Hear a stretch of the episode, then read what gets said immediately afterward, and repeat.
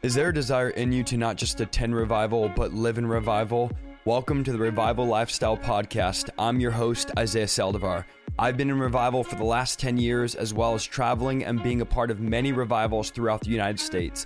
I'm going to be sharing with you how to live a radical lifestyle of revival on a daily basis. Delivered. And so I just really, really thankful for you guys. I'm really thankful that honestly. Um, whereas maybe 10 years ago or seven years ago, this was a taboo topic. Uh, you can get canceled just for deliverance, for doing deliverance. And today, honestly, people are seeking help and they have places to go to. This is the amazing part. I mean, I'm, mm. I'm looking at all of you guys' Instagrams and YouTubes and other people who are not even on the stream right now who are doing the deliverance. And it makes my heart so happy to know that we're not alone and, uh, and the devil is going to get hit tonight. Come on, yeah, and I, I just hit record. I totally forgot earlier. So just again, we have to my left, Pastor Alexander Pagani, amazing church. Bottom left, Pastor Mike Signorelli, V1, and then below me, Pastor Vlad Savchuk from Hungry Gen. All really good friends of mine, all deliverance ministers. Here's what I feel like, guys, for so long, and if you guys are wondering why we're all horsed, it's because we've all been preaching and casting out demons. I'm like, Alexander's voice is gone, Mike's voice is gone. Um, we've been shouting, we've been screaming, we've been getting down here, and we're kind of just converging tonight. But I just want to talk about what God is doing here's what I want to say, guys. It feels like as I've been doing deliverances, especially Sunday, we did almost three hours. It seems like demons are actually realizing that they're losing ground. And we could talk about this, but I feel like as I'm doing deliverance, demons are coming out quicker. It seems like they're weaker, and something is actually just shifting in the spirit, and God's people are starting to take territory. Because you guys got to know the only territory the enemy has is territory a dangerous Christian hasn't taken from him. So you have the power and the authority to take territory um, some of you are like, Are you scared of demons? Listen, we're not scared of demons. Demons are scared of us. Someone's like, Oh, demons. Listen, I told I told someone this yesterday. The demons need it, and I say Isaiah Saldivar vaccine.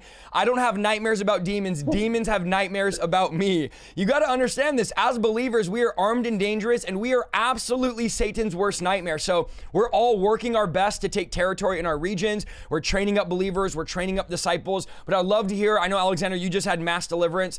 Um, just us all share about stuff we've been seeing God do in deliverance. Maybe what has God been doing in your life? What are you seeing happening in the body of Christ? I know we can go long on just that, but I'm just right. starting to see there's a hunger. Um, you guys are all pioneers. I've taught on deliverance since the beginning, but I, I just started emphasizing on it last year. So I'm more fresh, although I still believed it and preached it once in a while. Now I'm like, okay, we need to target, we need to train. But you guys have been pioneering for years, specifically Pastor Alexander Pagani. You've written books, you've been doing this, you've been in the wilderness. Now you got your brothers here, bro, the other demon slayers. I know, Vlad, you've been the same way, bro. You've been out in the wilderness um, doing it for years, but I feel like now God is highlighting it, spotlighting it, and uh, we're seeing the devil's kingdom destroyed on an unprecedented level, and it's the funnest thing. It's the funnest thing I've ever done and ever seen. So yeah, maybe Alexander, you can go just start sharing some of the stuff you've been seeing in your church and what God's been doing.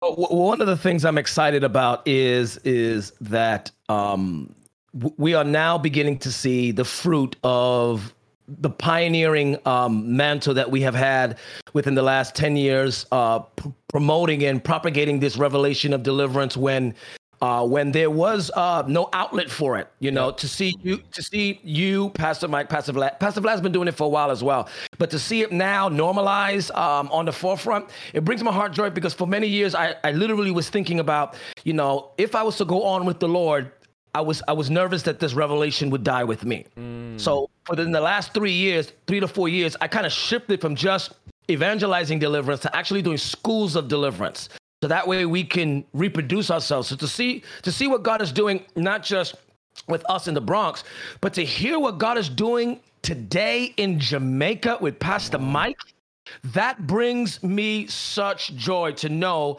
uh, like Pastor Isaiah said, that the enemy is losing ground. And the reason why he's losing ground is simply because of this a highway for our God has been paved. Come on.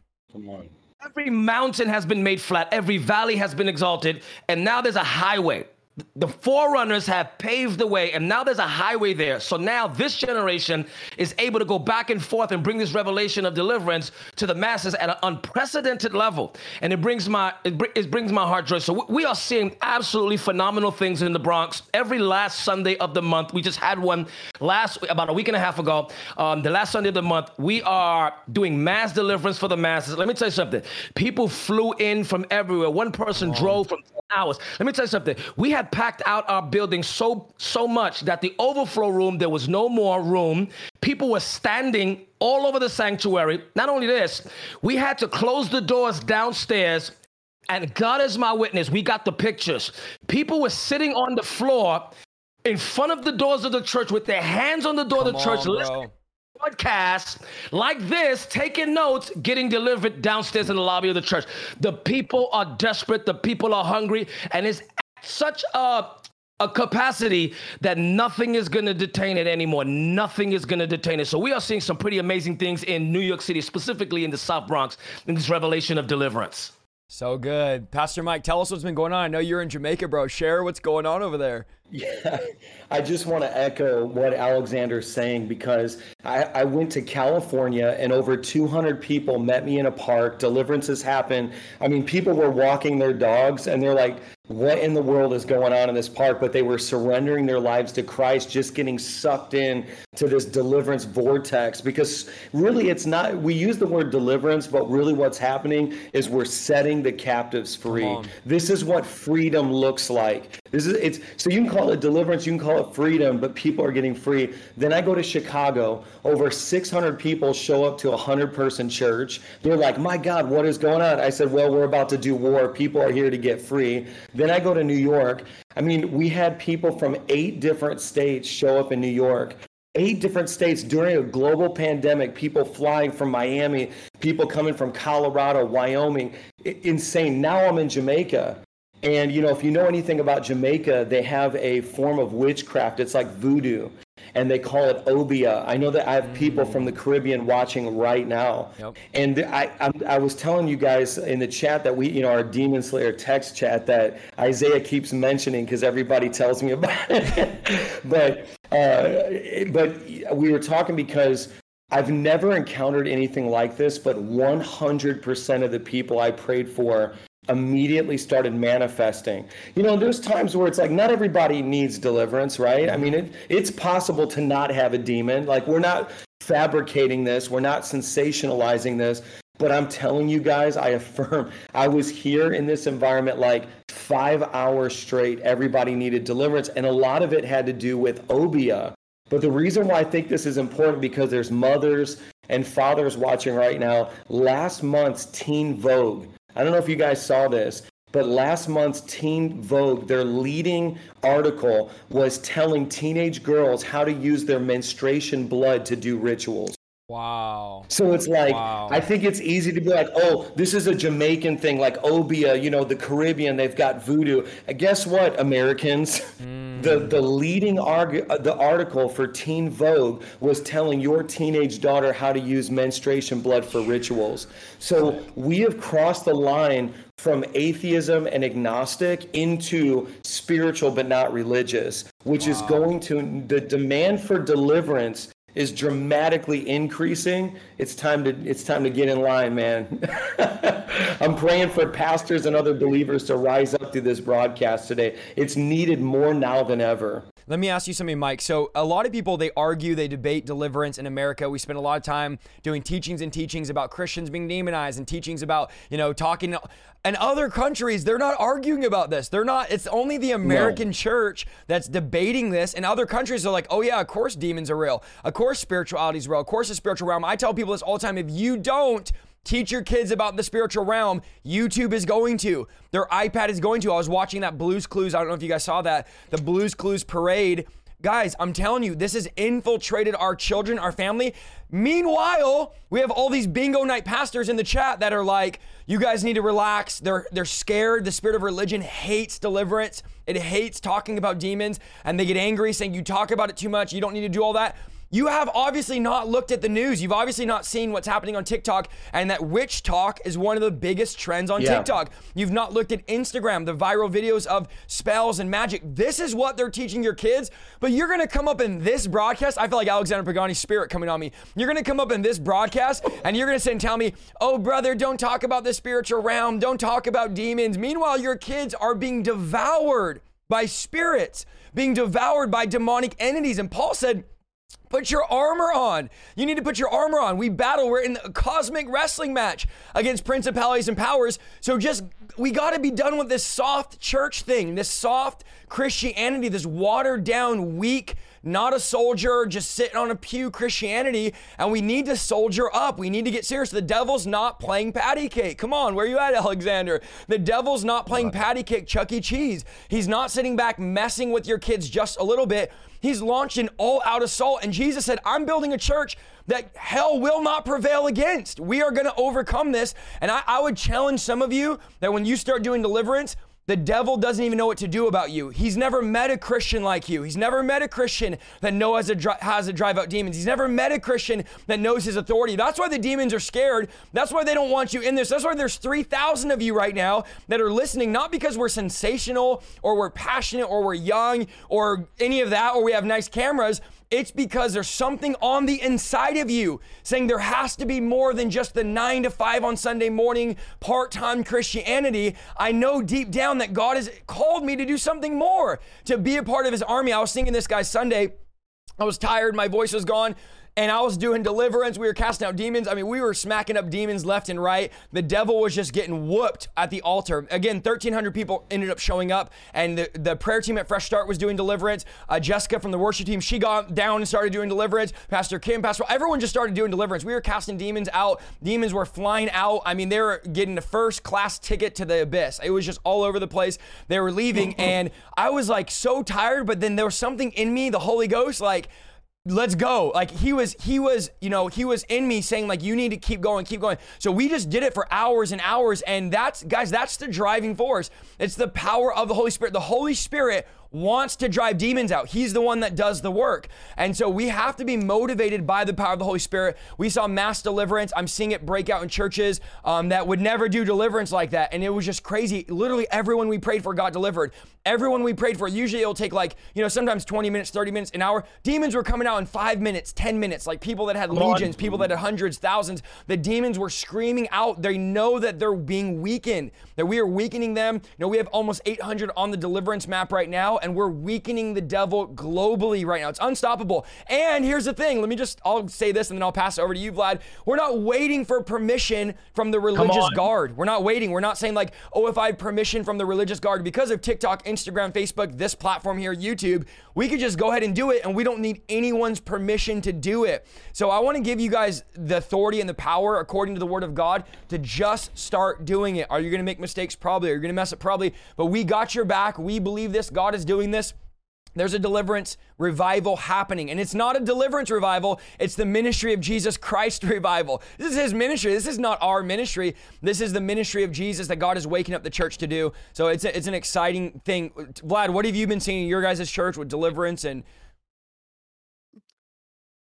T-shirt says it all. Deliverance is essential. Come on. Come on. Deliverance is essential. Like I think uh, Alexander was wearing uh, in the previous stream, uh, defund the demonic and uh, cancel curses. You know, if in this cancel culture, I really believe that God is raising up a church that is going to um, dethrone and will begin to combat, not politically, not just protesting on the streets, um, not just trying to fight spiritual war with physical weapons, but to go into spiritual world we're we're already at war. The problem is that a lot of us are just not fighting that war. We're getting beaten in that war. We are either casualties at, the, at that war or we are victors at that war. We had a race to the we, we do a uh, a whole pretty much like a national conference called race to deliver once a year but this year we're going to actually do it twice a year. We had hmm. one just recently, uh, not long ago, in Federal Way, where people flew from different parts of United States. Some flew from different parts of the world, and the whole conference was really uh, nobody knew who's going to be the speaker. It was just our local guys who spoke. And first night, you know, we had about 250 people that were going through deliverance. The second night, I wow. think, was about 600 people that went through deliverance. And there was about 1,200 people in the in the attendance. So it was it was a it was a pretty large conference. And and then the second night, even though there was there was four of us that were ministering on our team, we had to empower as many people at, as we possibly could have ushers for. And I think that we, we released about mm. eight guys and girls it was a bloodbath. It was like a war zone there. People from all around the whole sanctuary. I mean, dignified, good-looking, well-dressed Yep. Christians, right mm. there during the mass prayer, with nobody even touching them, start manifesting. Demons start coming out, and you know, and this for us, this is not about that. It's the stories that follow after that. Come People on, would reach out afterwards and begin to say things like, you know, they can finally sleep. They can finally read the Bible. They can finally not watch porn. They can finally not have somebody come and have sex with them in the dream, and the spouse can actually see the person's body reacting to a to a sex with the demon. And so, and that's really what what that is all about for us. You know, we, we keep coming back to the thing. Jesus did five things. He you know, he taught, he preached, he healed the sick, he made disciples, and he cast out demons. Now, mm. is mental health important? Of course it is. But Jesus cast out demons. Now, is therapy important? Yeah, but Jesus cast out demons. Is counseling important? Yes, but Jesus cast out demons. Is medicine important? Of course it's important, but Jesus cast out demons. And what we did, we what we did is that instead of following the ministry of Jesus, we normalized the demonic demonization in the church. Mm. We made it normal the struggles, the sufferings that people have. These sufferings, they don't disappear just because we blame people for it and we don't have solution for them. And then because sometimes we're instead of giving solution, what started to happen, you know, on the average in the church, especially in the in the Western world in America, is we demonized those who do deliverance mm-hmm. instead of delivering those who are demonized. And so mm. and I think the time has come is what Jesus did honestly in the temple is he came and he he started to overthrow things and religious people got mad. He started to drive out things that did not belong in the temple. Deliverance is cleansing of the temple of God. It's when we are driving away those things that don't belong there, like spirit of fear, spirit of lust, and spirit of pornography, or spirit of you know anxiety. We're driving that away, and guess what? That ha- guess who gets offended? The religious people get offended a lot of times. So we just want to encourage you. We get on these streams to encourage each one of you. Don't give up. Keep on believing for that. Keep on pressing in. Even if your church doesn't believe it, go in the parks and cast out demons, heal the sick, open a small group, begin to do what Jesus did, which involves deliverance. We have, like Alexander mentioned, uh, our last Sunday of the month, we do this for the last, um, I think, for the last six or seven years already. We do deliverance, and now we don't even advertise it. People just come from different parts. Last deliverance service, I was actually on the vacation, so I wasn't home and I was getting the pictures because I was watching live. It was it was crazy. I mean, we, God has given us the grace now. We have a you know very powerful team that ministers deliverance. People get delivered. They meet with those people before that for confession, for counseling, and then we pray for them. And so, and I really believe that God is raising up not spiritual superheroes, but God is raising up an army. Come on. God is raising up an army Yeah. of believers who are going to fight the devil and give the devil a black eye. So good. So good. Mike, you want to add in anything to that? So good. Yeah, it was so good. You know, I'm thinking about Matthew chapter 12, verse 27. And Jesus, you know, he responds, If I drive out demons by Beelzebub, by whom mm. do your people drive them out? And it needs to be said that you you only cast out a spirit by an opposite spirit. And so, like when I showed up in Jamaica, people told me I don't need deliverance, and then immediately started manifesting when I laid hands on them because there's something confrontational because I carry the kingdom and I carry something in opposition to what they carry. And I, I believe the reason why we haven't seen deliverance in so many churches, and I'm, this is very raw, what I'm about to say, but it's because we haven't carried an opposite kingdom. Wow. We've been compromised. And so you, you if you literally, it's confrontational or it's compromised. You get to choose. And, and I believe that we have chose compromise instead of confrontation. And you know what? I've whew, I, I feel the power of God on me right bro. now. The road in on, on the road to neutrality, everyone lost. I want to say that again. You're this is what the nukes, church has been doing.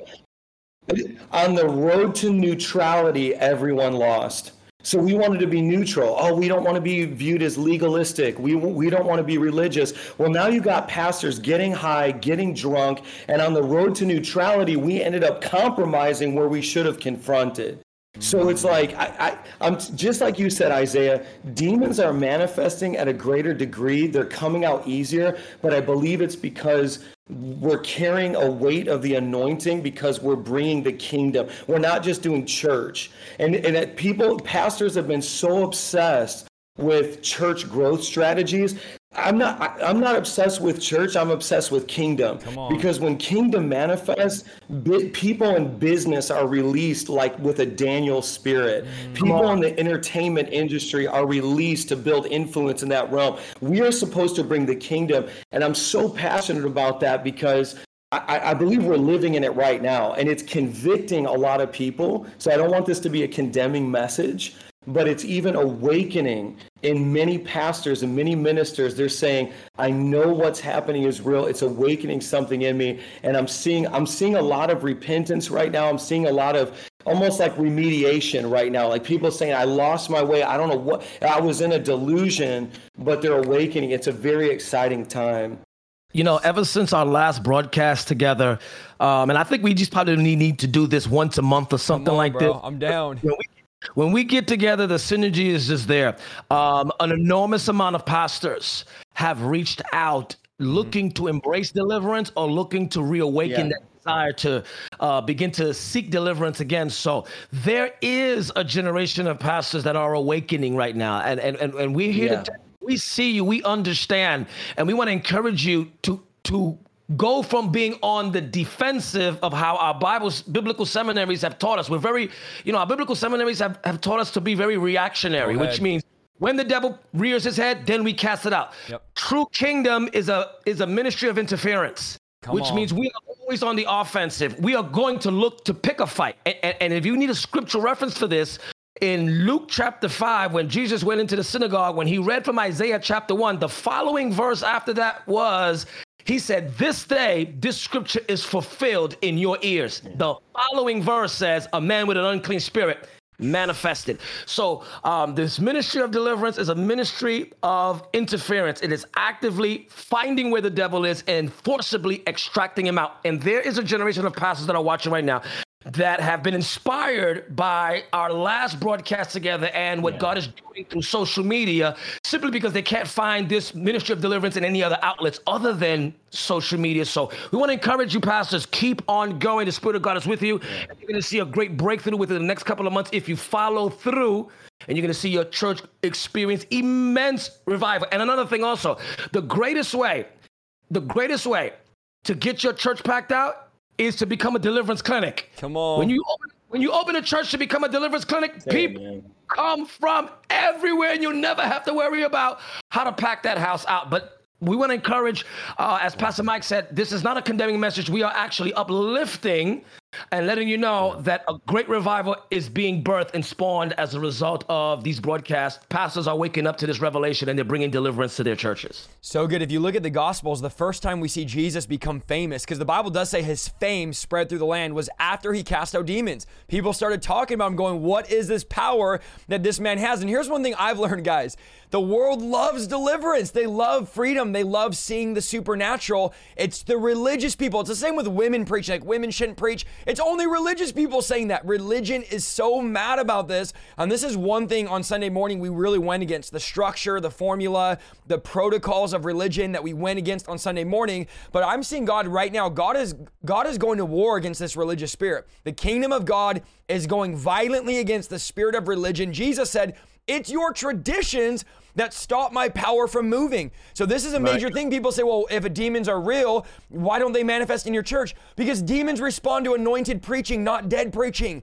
Demons respond to the presence of God. If the presence of God is not showing up, what is a demon threatened by? You think a demon's threatened by your coffee bar or your donuts? I listen, I love the coffee bar, I love the donuts, keep them coming. But don't think that's gonna make a demon manifest. It's not gonna be a smoke machine or lights, which are all great things. I love the smoke and lights. I got them right here in the back, right behind me.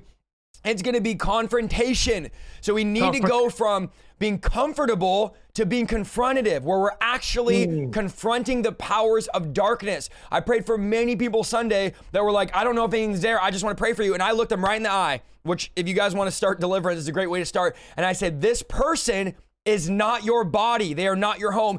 Immediately, the demon screaming, Ah, what do you want from me? How'd you know I was here? I got away with it. How, what, what do you want? We know who you are. Like the demon's so mad that someone was willing to look them in the eye and say, Satan, you have no power. This yes. person is not your home. They are a temple of the Holy Spirit and you must leave. We're not asking you. We don't negotiate with terrorists. We command you to go. And I'm telling you, person after person after person. I was praying for one person was three people around her. All three of them started manifesting and screaming demons. Now all three of them are manifesting. Started praying for them. The three people around them started manifesting. And then you got 10 people, and Mike's laughing because he just did this in Jamaica. He knows what I'm saying right here. And now everyone, and I'm like, dude, I need some help, y'all. I mean, those it was just massive breakout. And I believe God wants this in every church. And the question we have to ask is if it can't happen in our churches, where could it happen? Where are people to get free? And we had a family, uh, I think it was six or seven of them they drove 28 hours straight to be there. 28 hours. They're hungry, guys. They're desperate. They're coming on planes. They're driving.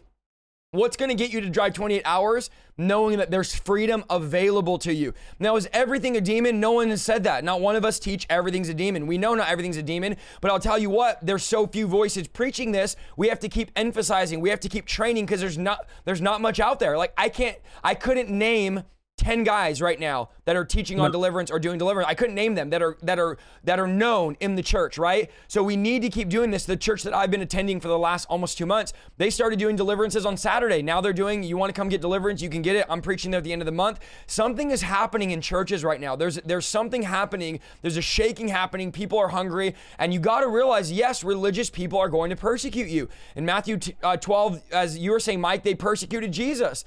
The world, the Bible says the multitude multitude were amazed and said, Can this be the son of David? when he was casting out demons. And the Pharisee said, He's doing this by the power of the devil. So here you have the side, the world, saying this might be the Son of God, and then the Pharisee saying this is the Son of the devil. So sadly, it's actually the church that has persecuted deliverance. It's actually the church that has stopped deliverance from happening. I don't want to get in trouble here, but I could tell you story after story of pastors stopping the moves of God, stopping deliverance. So we really need to realize there's two wars there's two kingdoms at war right now and we need to we need to advance the kingdom of god. Um, you will be persecuted. Just expect it. There's a lot of persecution going on. I could drop it to someone else here. Going on right now in the church. Well let me let me let me just so say good. this for those of you for, for, those of you pastors that are watching before we pass it over to pastor vlad there um, pastors i want to encourage you we, we really want to encourage you you can actively begin to do mass deliverances at your church. Mm. Whether it's on first Sunday of communion service, why don't you make it communion and deliverance service? Whether it's the third Sunday of the month, why don't you make it, you know, whatever the case may be, last Sunday of the month? I promise you that if you will actively begin to initiate this, God will meet you at your place of willingness, and you'll begin to see some of the most outstanding miracles that you would have seen in such a long time because the hunger, I promise you, the hunger is there. Pastor Vlad. I agree, uh, Alexander. I think that this is uh, because, you know, you have to understand for pastors watching this, it's true, you can't turn every service into a deliverance service we have also you know families and baby dedication water baptism discipleship and small groups building funds. And i mean there's a lot of other components that are involved in it. And isaiah you know he knows he when he was leading the church uh, local church and stuff. So but when you s- systemize it or you allow the holy spirit to move every week but then we designate a particular time where we expect where people come and I think even as the stream name for today is the Holy Spirit d- during deliverance, you know, we must understand the Bible says the anointing breaks the yoke. Come on. So we're not really seeking the deliverance anointing. We're just seeking the Holy Spirit's anointing. That's one one of the things that we constantly teach is deliverance is not a tenth gift of the Holy Spirit. Come on, Vlad. Deliverance is just a basic mm. assignment of every Christian that is called to wear the armor of God and be the soldier of God in this world. Jesus, when he came out of the wilderness after being tempted by the devil, the Bible says he came in the power of the Holy Spirit. It does not say he came in the power of deliverance. Come on. In the power of the Holy Spirit. So how did that power manifest? He preaches the word and then something happens. A guy who was there, who was it's a synagogue. This is not a park. This is not a uh, movie theater. This is a place where people read the scriptures, where people pray to God. And a guy who was there every week started to manifest. And instead of taking the demon possessed person out, Jesus took the demon out of the man. And so we're not trying to get deliverance anointing as much as we're seeking to walk in the anointing of the Holy Spirit and not hinder that anointing. So if we seek the Holy Spirit, if we follow Jesus' principle, which was what? He defeated the devil privately and then he faced him publicly. A lot of us, the reason why we don't face devil publicly is because we're defeated by the devil privately. Wow. and so, and we, if, if we just shoot straight, a lot of times what happens is we can't fight Goliath is because, well, we got eaten by our own lions privately. When the lions came attacking us, you know, they ate all of our sheep. And so when we face Goliath, we have no courage. We become calculated, we become cautious, and we become balanced. We lack boldness, we lack courage, we lack that radical approach that David had. One of the reasons King Saul couldn't face Goliath is there was no anointing. Now, he had a Mm. title, he had an army, he had a pay, he had a salary, he had a health insurance 401k, he, he had all of these things in the ministry setting. One thing that lacked is anointing. And therefore, Goliath kept ramping, and his army were becoming cowards. And so, we just wanted to encourage each one of us. And this is just also a challenge for us is that the further we go in the Holy Spirit, the deeper we go in the deliverance anointing. Good, So, we always say when Paul, you know, he built a fire on the island, he didn't seek the snakes. He simply built a fire, and the snakes couldn't stand the fire, and they surfaced. They got exposed. So not only, you know, we intentionally confront the demonic with warfare prayers, we create an atmosphere for that by, you know, letting people know, say, hey, it's gonna be a deliverance service. We preach on that. But there's also something that is hidden, that is secret, that nobody can see physically. It's called the anointing. And it's Come the on, enablement from the Holy Spirit. And that anointing, it's not a deliverance anointing, it's the Holy Spirit's anointing. And whole, demons recognize that. You demons, you can't fool them with titles. They see that. They scream. They yell. You're tormenting me. You're hurting me. You're like, I'm not doing anything. It's not you that's doing it. There is something on you that causes the other world to react. There's a crash of kingdoms, the clash of kingdoms that happens. And so, and as pastors, and if people who walk around and say, "Well, I have the anointing, but demons don't manifest," then you have to ask yourself honestly, are you quenching that anointing? Mm. Meaning, are you putting a limit and restriction and you're kind of mm. already because you you you can quench that. You can limit that. You can simply say, no, I don't want that. I'm afraid of the manifestations. I don't like, you know, puking and throwing up and screaming and yelling. Come I care more about my reputation than people's freedom. I care more about, you know, my friends not rejecting me from this club and that conference and not being kicked out of my denomination. Then if you're quenching that anointing, then of course you're quenching the Holy Spirit's anointing and it's not going to function. People will suffer who were called to be delivered by the anointing of God upon your life. And then you are not going to go further with the Holy Spirit. And this is what God is going to do. Anytime Saul doesn't want to operate in that anointing, God will always raise David's.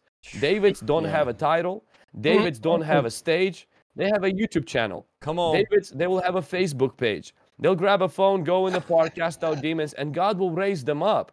And God will give them the influence. God will give them the resources because Goliaths have to fall. Demons have to be cast out. If it's not going to be you, it's going to be somebody else. Yep, I got that on my shirt right there. Well, if, if Come you, yeah. Well, if you if you want to see what it looks like to do deliverance without the anointing, go to Acts chapter 19. Go ahead.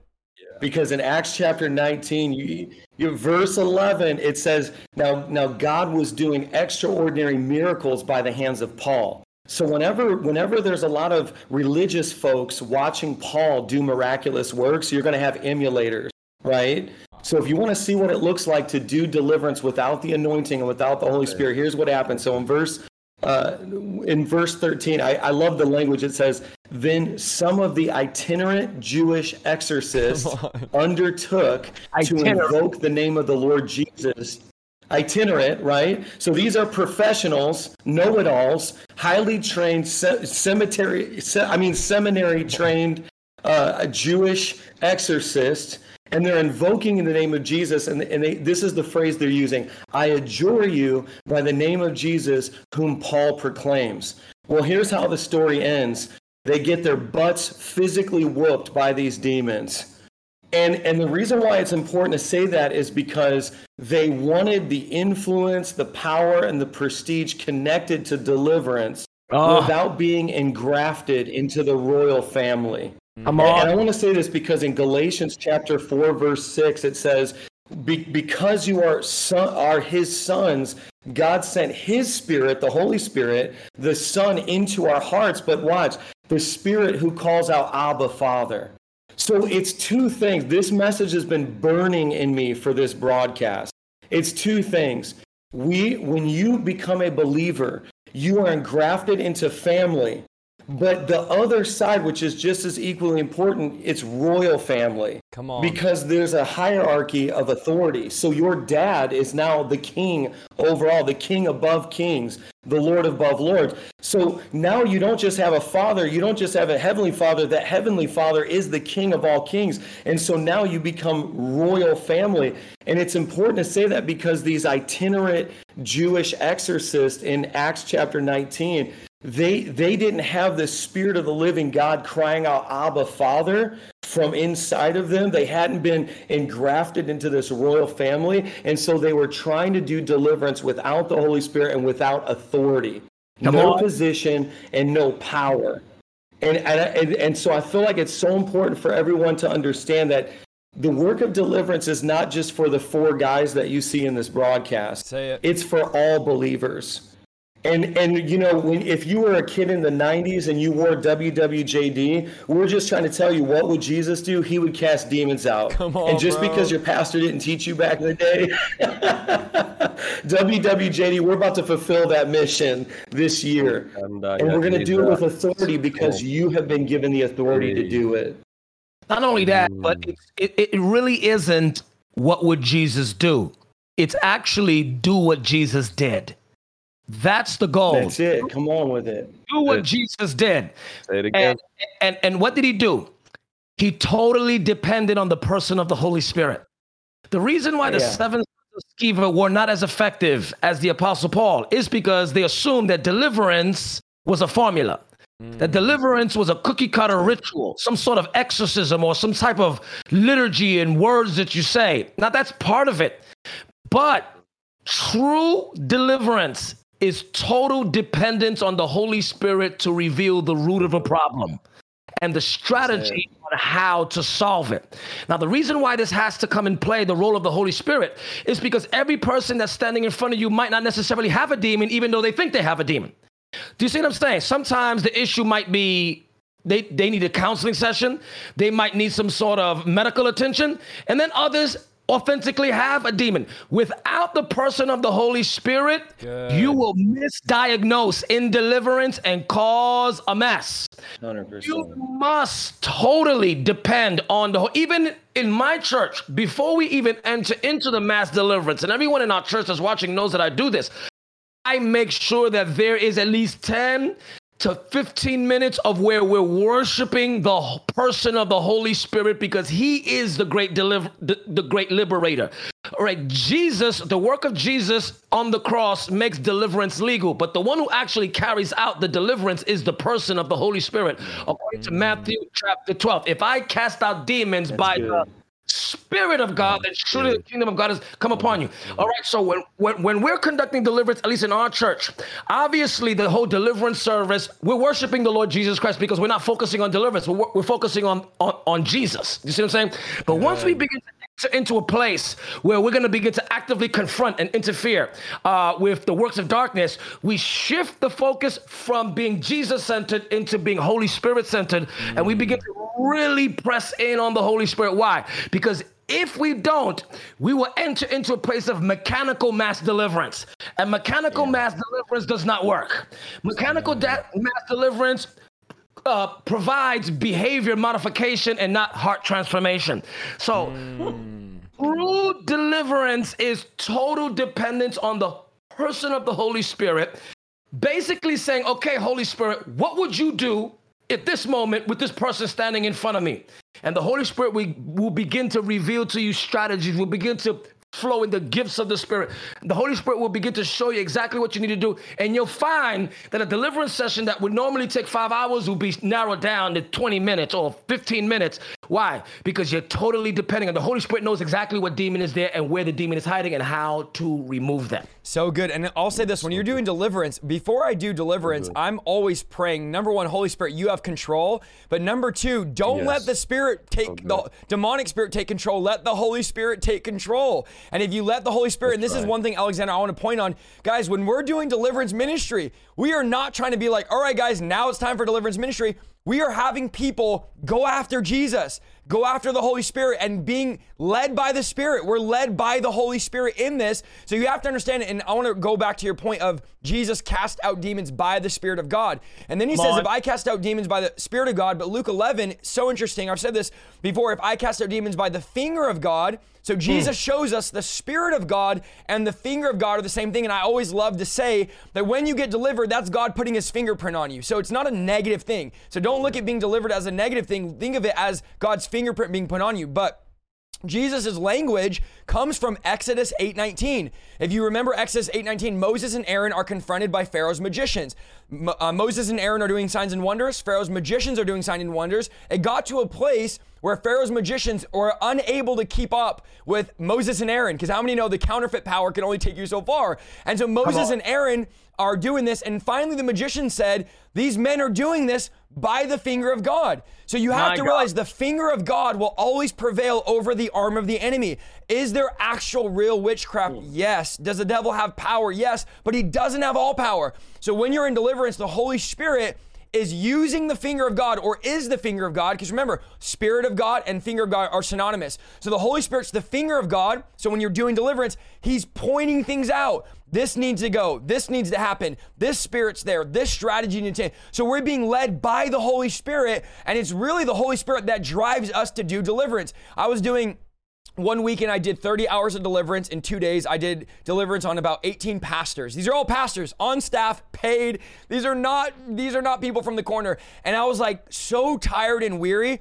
And I didn't eat. I drank a bottle of water. I think I had like half of a burger the second day, like 10 hours in. And I, I'm telling you guys right now, I was so energized for hours and hours and hours. How is it? Because the Holy Spirit energized me. Now, no, I wasn't doing deliverance for 30 hours on one person. I was doing it on 18 different people. So it was a lot of different deliverance sessions. I went through all the forums and talked to them. And these were all pastors I was doing deliverance on. But it was the Holy Spirit that was giving me the boldness, the Holy Spirit that was giving me the power to be able to do these things. And if you look at when they accused Jesus of casting out demons by a demonic spirit, and he said, How could I do it? It's by the Spirit of God. He goes into after that, which I don't we don't have to go into this, the blasphemy of the Holy Spirit. So if you read your Bible in text, the blasphemy of the Holy Spirit is when you call the Say. Spirit it. delivering people a demonic spirit. So when you see My- someone getting delivered and you say, "Oh, they're getting delivered by a demonic spirit," Jesus says in context, that's the blasphemy of the Holy Spirit. And so My I want to I want to talk about Yes. this, guys. You guys are all senior pastors. Again, I know a lot of you are just jumping on. We have 3,500 of you, all senior pastors here. What about this? Okay, I'm gonna. This is hot here. When people say my pastor told me I'm not allowed to do deliverance outside my church, I can't count how many people I know that say I'm in trouble for doing deliverance. Now we know in Scripture, what does the Scripture say? We all already know. It says, "Don't stop people. No one that does a miracle my name will speak bad about me." From pastor's perspective, why do you think this is happening? Why are people getting in trouble? And, you know, I think it was you, Vlad, that said it's sad that now people get cast out of the church for casting out demons. Rather than casting the demons out of them, we cast them out. Something like that. I butchered it. But why do you guys think this is a big thing happening where people are getting in trouble for actually doing deliverance and their pastor's not even doing deliverance? So I'm like, I tell my people, like, I want you guys to do deliverance. Like, I, I, it, it makes it easier. Like, Mike, you're, you, I know you must be tired, bro. You've been casting out demons for hours in Jamaica. You've been battling witchcraft. You got pulled over on the way home. Like, you've been going at it, bro. Um, so your, my dream is like all my people are doing deliverance. What, what, do, what is your guys' take? What's the take on that? I mean, I'll throw something out there quick because I am exhausted. but no, you know what? I, I mean, John the Baptist said, I decrease so that you can increase. Mm. And too many leaders are so full of themselves that there's no room for the Holy Spirit to fill them up. And so it's like when you decrease, and you, you know, one of the fruits of the Spirit is self control, right? But there's a difference between self control and being a control freak, Go ahead. right? Because we want to not just control self, we want to control everybody else. And so the thing is, I, I don't trust people, I trust the Holy Spirit inside of them. And I'll tell you what, I mean, I, I show up to parks. I did it in California. I just did it in, in you know, here in Jamaica. And it's more organized because the Holy Spirit Come in on. people is doing the work and it starts manifesting around. So we decrease so that he can increase. And I trust the Holy Spirit. Matter of fact, I want to say I was I was prophesying over this one woman. She drove from the entire other side of the island, crammed into a car. And as I was prophesying, it was actually the Holy Spirit in me, through me, prophesying. Then she started manifesting because the demons kept saying, no, no, no, no, trying to reject that prophecy. And so, again, it's just, I think that going back to Alexander's point, it requires the work of deliverance we, we requires so much faith. It requires so much reliance on the Holy Spirit. Mm-hmm. But when, the more you operate in the realm of faith, the more you cooperate with the Holy Spirit, the less you will try to assert control. Wow. You know, lot, the reason why a lot of deliverance doesn't happen is because when a pastor is able to script every line of their sermon, ahead, meticulously practice it throughout the week, and then eloquently deliver it, once you get outside of that, it's like, listen, we are jazz musicians. We're not classically trained musicians. Like, throw the sheet music away. We Come know on. the beats per minute. We know the key we're playing, and let the Holy Spirit flow. And I've been going on that journey, and it's like it challenges so many people, other people, to see that play out. I mean, we had unintended. Uh, I, I, don't know how to put this, but un, unintended salvations on this trip because other people were watching how beautifully the Holy Spirit orchestrated all of this, and we're like, I know it's real. The Jamaicans were saying respect, respect, because they were they were saying there's no way that this guy just drew, flew into our country during a pandemic and all this happened on accident. So decrease so he can increase. So good. So good. Uh, Vlad or Alexander, you got any thoughts on that? Pastor saying, don't do deliverance. You're not allowed to. You're in trouble if you do it. We're going to ground you and take you off the I think it's team. important to. I think it's important to. Um, uh, there was a there was few people in our church. I remember we had to stop, ask them from doing deliverance um, in particularly when the person was still going through their own deliverance and um, and then there was one case where um, not just only the person was going through the deliverance but the person they were trying to do deliverance on necessarily did not need deliverance but they were just super super hungry so that there are there are certain cases but yeah. in i think in most of the cases where pastors prohibit uh, people. And I'm talking about doing, doing deliverance, deliverance, outside the church, not I in the actual building. Tr- instead of tr- Ah, so in, in that case, yeah. I mean, yeah, I no, not actually in the building. I'm sorry, I should have phrased just, that right. Yeah, not in the, the building. Uh-huh. Outside. Okay. The cha- the challenge that happens, I think, is when we don't, as pastors, we are called to train the the the the saints for the work of ministry. Mm. And I think this whole idea that exists within the within the church a lot of times is the pastors are actually the ones who are doing the work of ministry. Well, when I say the work of ministry, sometimes it doesn't involve deliverance, unfortunately, which should involve deliverance. But pastors are called to equip the saints for the work of ministry. What is that ministry? Well, that ministry is what Jesus did. What did Jesus do? He healed the sick, he made disciples, he preached the gospel of the kingdom, and he cast out demons. And so we are responsible not only as pastors that we get deliverances under our belt and then we write books about it, create courses and hold conferences and we become experts in the area of deliverance. Our responsibility is to be fathers. I like what Alexandra mentioned in the beginning. We have to go from the evangelism part into the training part where we train people and we release these people and let them practice. It's one of the things, the, the deliverance that we did uh, two months ago I actually did not pray for people. I walked around like a like a general, more of right in front of the line, and was watching, make sure that all of our guys were doing it right. And then I, I pulled in some of my young guys, the 20 so year olds. Who are doing deliverance, and I would come and whisper. I was like, no, that's not how you do it. That, that's not that spirit. It's the other one. You go this route because I want to also have them have the practice, and I want to have them being uh, being guided and being being also protected with with the covering. And I remember this one guy. He came for deliverance. He drove. He looks at me and is pointing for me to pray for him. And I said, not right now.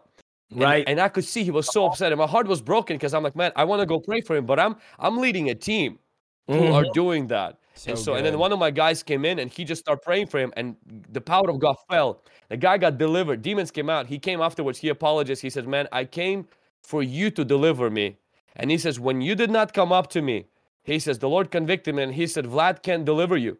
He says, only Holy Spirit can deliver you. And just be open to the Holy Spirit right now. And he says, then one of your guys came in and he says, God delivered me. He hugged me. He cried. And so then I prayed for him. I was like, hey, I, I want to still pray for you. I just want to bless you.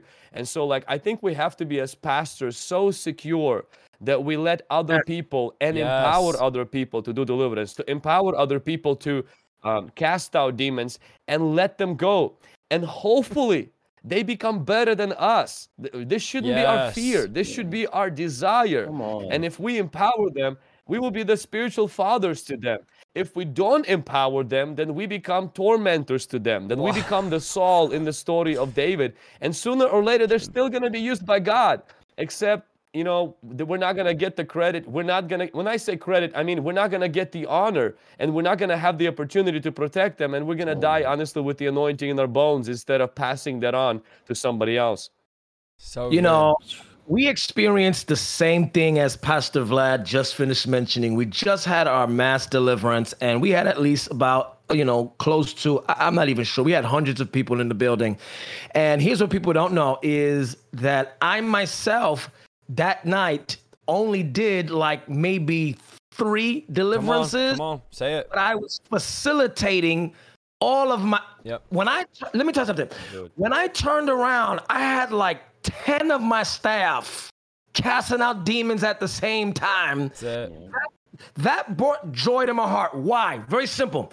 Because when you depend on the Holy Spirit, um, for deliverance, you realize that it transitions from one person doing deliverances to yeah. simultaneous corporate yeah. deliverances happening at the same time. So when so it goes beyond, I must I must be touched by the man of God. Two, I need to find a man of God in the congregation, as opposed to I just want him to do the deliverance it literally was simultaneous deliverances happening at the same time. I literally told the camera, turn around and just put it on everybody. We had my spiritual sons were literally doing, my spiritual daughters were doing deliverance all over the building. And when I started listening to them, like Pastor Vlad was doing, they literally was saying it exactly how I say it. Come on. And in such joy in my heart leaped so much forward that I literally was able to step back and say, you know what? I don't really have to do much more work. I can breathe and just oversee what God was doing. And only the Holy Spirit does that.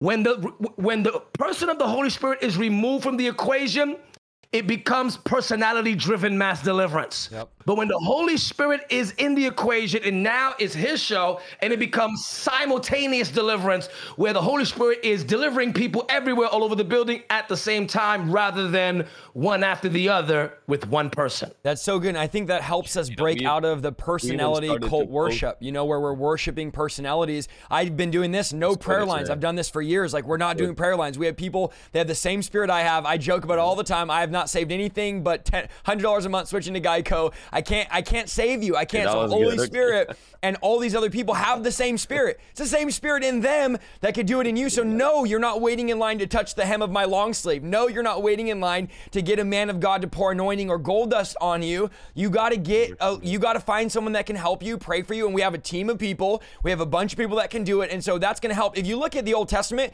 God never designed the people to be ran by a king. If you go back, there's nowhere in scripture where that was God's original design. The reason why God gave them kings is because they wanted a personality instead of the presence. If you go back, they were the, the um, nations were ran by prophets and the ark of God. So it was prophetic people that were speaking the word of God, and the presence of God ran the nations. The people didn't want God. They said, "We don't want God to run it. We want a personality. We want a pastor. We want a man that we can see because we don't have enough faith to believe in a God we can't see." So God instituted kings by default because that's what the people wanted. If you want just a pastor there, a personality, a nice glamorous church where the pastor, you know, has a nice deep V, leather pants, and does more time on his hair than in prayer. If you want that, you can have that, but that's not God's goal for you. God's goal for you is to be ran by his presence, to be led by the Spirit. The New Testament, the Old Testament, the Spirit dwelled on them. The New Testament, the Spirit dwells in them. Friend, I want to tell somebody this.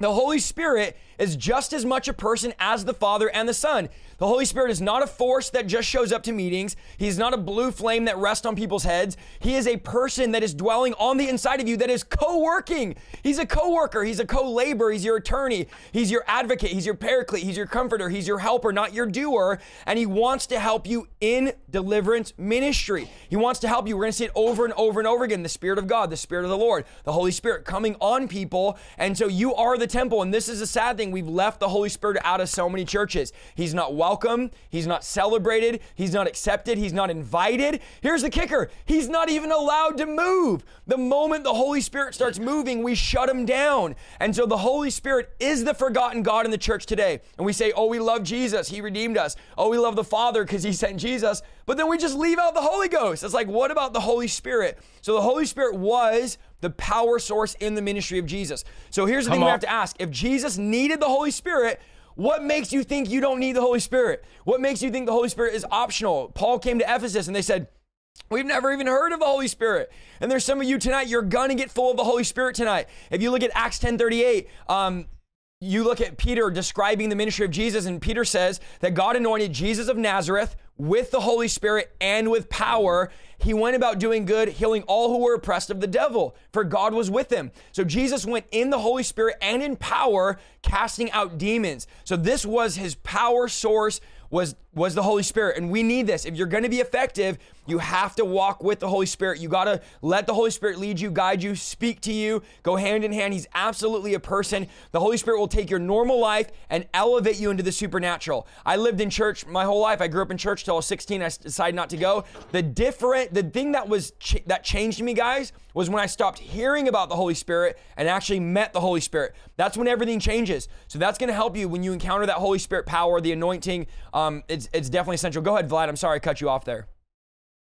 Oh, no, I, I 100% David. Uh, Isaiah, you just, I just released a short ebook called Spirit Filled Jesus. So good. I'm gonna go ahead and just advertise it for just yes. Second. Come on. And it's 30 pages for those of you who buy books and never finish them.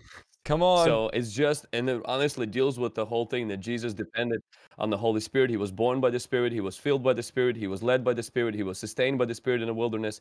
And then he cast out demons by the Spirit. And then he actually suffered on the cross through the eternal Spirit. He, he couldn't endure what he endured without the Holy Spirit. And then he was raised by the Spirit on the on the third day. Then he breathed the spirit upon disciples then prayed the father that god will the father will give the same kind of grace that he walked into the disciples. And so uh, deliverance ministry receiving freedom walking in freedom and then giving freedom to others is really only through the power of the holy spirit. I, we are like the israel in the promised land right now. You know when they were coming out of egypt they depended really upon moses. There was just one guy he used the rod and everybody got free. But then when they entered the promised land, the strategy changed. It wasn't one guy and it wasn't the rod. It was the it was everyone was involved in in fighting. They were not bunch of slaves, they were now bunch of soldiers. And Come not on. only they were a bunch of soldiers, but they depended on the presence of God that rested on the shoulders of the priest instead of on the stick of one guy who had this very close relationship with God. Come on. I think that this is what's happening right now, even through your map, Isaiah, and through you know what's happening with Alexander in Alexander's church and, and Mike and with your ministry and, and so many others that Isaiah you're bringing every week who are ministering uh, right now, ministry of deliverance, who are simple folk but move powerfully, casting out demons and delivering the captives, is that when we carry the presence of God, you might not have a university degree, you might not have a title in the local church. You might not even have been ordained officially by some kind of a denomination. But if you are filled with the Holy Spirit of God and you are walking in partnership and with other people who are doing what you are doing, which is, you know, delivering the captives, healing the sick, then God is calling you to conquer the land for his kingdom. God is calling you to push back the darkness. God is calling you to push away the giants of this promised land and to bring conquest through that. It's one of the thing one of the reasons I intentionally post on my Facebook, TikTok, most of the deliverance videos that I post, they're not me praying for deliverance. Come on. It's my team praying for deliverance. And so, and it's intentionally because, first of all, I want to elevate the work of the yes. Holy Spirit through the body. It's not just about me. It's about the work of the Holy Spirit, and it's about. And so when we have people that are recording, and I, we have a whole kind of strategy also because I want we want to show what God is doing uh, through the ministry of deliverance um, online. And I know this can become controversial for some people, but that's a topic for another day. And so, and one of the things that when we start doing, when we start posting, and now when people come, instead of before, literally they all lined up and they wouldn't leave until I touched them. Um, now it completely, it's different. I'm not even, even if I'm not there, people are getting delivered, people are getting touched, people are getting, because now it's the body, now it's the army. I like what one time. Isaiah, you said, um, I think it was in our church, you know, God is turning the nursery into an army. Mm-hmm. You know, this we, we can't build babies in the church. We gotta build soldiers. But if you build soldiers, you gotta let them use those weapons. You can't build soldiers and never let them shoot a gun. Come never on. let them see war and never let never release wow. them into a battlefield My and go kill something and go bring the Goliath's head back home. And so that's where pastors move from being, you know, a dictator to being a general being a mm. general, being a coach, being somebody that empowers other people. And if you are in church and your pastor acts more like a celebrity and a dictator, you know, find a church where a pastor is secure in the Say calling it. of God upon Say his it. life and they can yeah, train you and it. release you and cover you and, and pray for you and bless you. But the secret, I'm with you guys, the secret is the Holy Spirit. Not, not only this, let me, let me, let me go ahead, Pastor Mike. Go ahead, Pastor Mike. I'll go quick. Exodus chapter 19, and Vlad's nailing it right now, says, The Lord appoints Israel to be a nation of priests. Mm. So it was already clearly spoken. Exodus chapter 19, verse 5. You are to be a mm-hmm. nation of priests. And there's too many believers that don't even know Exodus 19:5, but it was fulfilled in Acts chapter 2. Where after the Holy Spirit comes upon you, you will receive power what? To fulfill Exodus 19:5. You are now a nation of priests. The key word is dependence, a dependence on the Holy Spirit. Anyone who's ever done deliverance knows you are the Holy Spirit's not a bonus. The Holy Spirit is essential, and you are dependent on the Holy Spirit. And what wow. happens is, as a leader becomes more dependent on the Holy Spirit for themselves, they trust the Holy Spirit in someone else and through someone else as well. And, uh, you know, for all of us, it's like we gave our, a lot of times leaders, we give ourselves permission to fail forward but we don't give the people that are following following us the same permission. Like how many times did we screw up in deliverance? How many times did we miss it? How many times did we struggle? Yep. And it's like we give ourselves a permission that we don't give to those who are leading. Mm. But I keep going back to Exodus 19:5 we're a nation of priests, which means okay, let me make it current. Are you leading a church full of pastors, a church full of soldiers, a church full of prophets, a church or a church versus a church that's just an audience? And I, I, believe that we're experiencing a shift right now like never before. I, the four guys that are in this chat, like we represent a catalyst for a chemical reaction in the kingdom to get a nation worth of priests to rise up. Man, so go you ahead, got the one Alexander, liner, bros. you got the one liner. so listen, Jesus. listen, for those of you that are watching, Jesus trusted. Listen, Pastor Vlad was dropping so many bombs. I wanted to literally yeah. break out I wanted to break out in the spirit and pray in tongues. My God.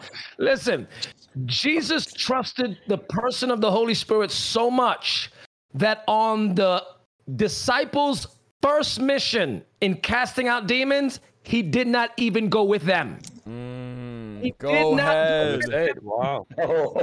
Jesus, let me say something. Wow. Sister, leader, wow. listen to me.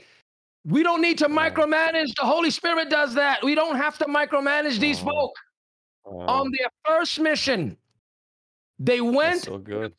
Did not mm. even go with them. This is the reason why in Luke 10, when they came back, they were rejoicing. You want to know why they were rejoicing? Because it worked without Jesus having to be there with them. Oh, come on. The Holy Spirit went with them. Did you catch it? Now, now watch this. To add even more to what Pastor Vlad is saying about how crucially important the person of the Holy Spirit is in this present dispensation is this. It's not called the gifts of Jesus. Mm. They're called the gifts of the Spirit.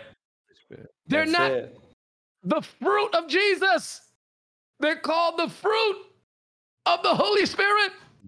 You are not even mm-hmm. called the temple of Jesus. You are called the temple of the Holy Spirit. In the book of Acts, we find the prophet Agabus prophesying. He didn't say, Thus saith the Lord. If you read every time he prophesied, it says that Agabus said, Thus saith the Spirit. Mm.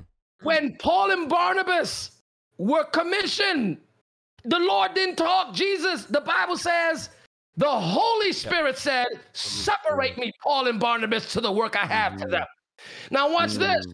In the book of Revelation, the one who signs their name at the dotted line in the bottom It's not just Jesus. It says, Let him that has ears to hear, let him hear what the Spirit is saying. The Holy Spirit is the most important person on earth right now to carry out the ongoing ministry of so Jesus. Good so good. If you look at when Jesus was leaving, he said, It's better that I go so that I can send the Spirit with you. Yeah. And the Spirit could be what I was to you. You can now have the Holy Spirit. The Bible says Jesus is forever making intercession for us. He's in heaven praying for us. The Holy Spirit is his representative on the earth. And I, I want to say this the Holy Spirit gives you the ability to no longer be bound to human constructs. Like you're able to break out of the bondage that humanity puts on you. Mm-hmm. I remember, guys, I was working at Starbucks. I was getting up at 3:30 in the morning every single day. And I was so mad. I'm like, Lord, let me just do full time ministry. I'm preaching till midnight, 1 a.m. I'm sleeping an hour and a half a night, and I'm getting up. And I was never tired. And here's why the Holy Spirit let me go beyond the human construct of having to sleep at night. Let me give you another one. Now, this is going to strike unbelief in you in the chat. It's okay. I still love you. Listen to this. Hmm. I read an article about the Holy Spirit could help you in all things, with your homework, with everything. I'm telling you guys right now, I was in my last um, class of college, my last semester, okay? I, just got saved in my last semester. I was preaching, I was traveling, I was doing revival, I just got saved. I had no time to do homework, y'all. Not only that, I, the, the only subject I really struggled with was algebra. I had a hard time with math, with algebra, and I was like, I'm in my last semester of college, I'm about to graduate. I kid you not. Again, many of you are not gonna believe this, it's okay. I was sitting in algebra class, I would look down on my paper, and I, the Holy Spirit would literally show me all the answers and I would fill in the blanks. I got an A in algebra without studying, showing my work because the Holy Spirit was a helper. Now, some of you like, that's not, friend, the Holy Spirit will help you in all things, whatever you need. And God's like, all right, Isaiah, oh. you're out preaching. You don't have time to study math. Now, don't be ignorant trying to do this. I was out doing the work of God hardcore. And God's like, I got you. The Holy Spirit's going to help you, give you supernatural wisdom and revelation that you would not know. And I was able to get an A in algebra because of the help. That's the true story of the Holy Spirit, was able to graduate because of the Holy Spirit. So don't limit the Holy Spirit to just, oh, he wants to knock you over at the altar, or just he wants, you know, it's just it's just the presence. The Holy Spirit is with you all the time. He's a coworker, and w- I'm telling you right now, one of the things I've gotten closer to the Holy Spirit than ever is doing deliverance with him. He's a coworker. It's like yeah. it's like when you're working, right? You get a job and you you start getting really close to your coworkers, not because you want to, but because you're always with them. When I'm co-working and me and the Holy Spirit are doing our thing in deliverance, we get closer. We get to know each other better. So don't underestimate the closest you could get with the Holy Spirit. If you look at Hebrews um, 6 4, it says, Those who are enlightened and have tasted the heavenly gift and have become partakers yeah. of the Holy Spirit and have tasted the good word of God and the powers of the age to come. So, five things he says happen. You get enlightened, you taste the heavenly gift, which is the gift of salvation. You become partakers of the Holy Spirit. You taste the Word of God. That means the Word of God becomes alive and real. If the Word of God is not alive and real, you need the Holy Spirit tonight. And then he says, you taste the power of the age to come. But notice he says, you get a taste of the power of the age to come. The Holy Spirit gives us the appetizer of the glory to come. It gives us a taste of the age to come. And so this is the, this is heaven on earth. The Holy Spirit is heaven on earth, giving us a taste of what we're going to experience when we actually enter into full glory. Paul says, knowing the glory that's been waiting before me, I endured these hardships and I endure the cross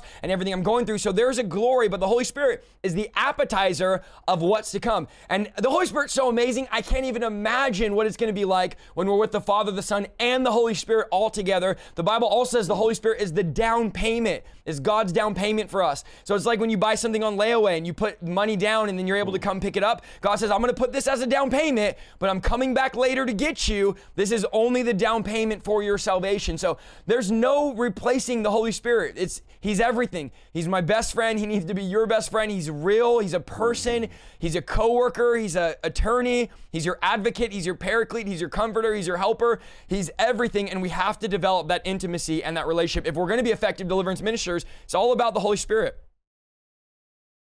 Well, I would love know, to hear uh, some stories from some of the. Go, go ahead, Mike.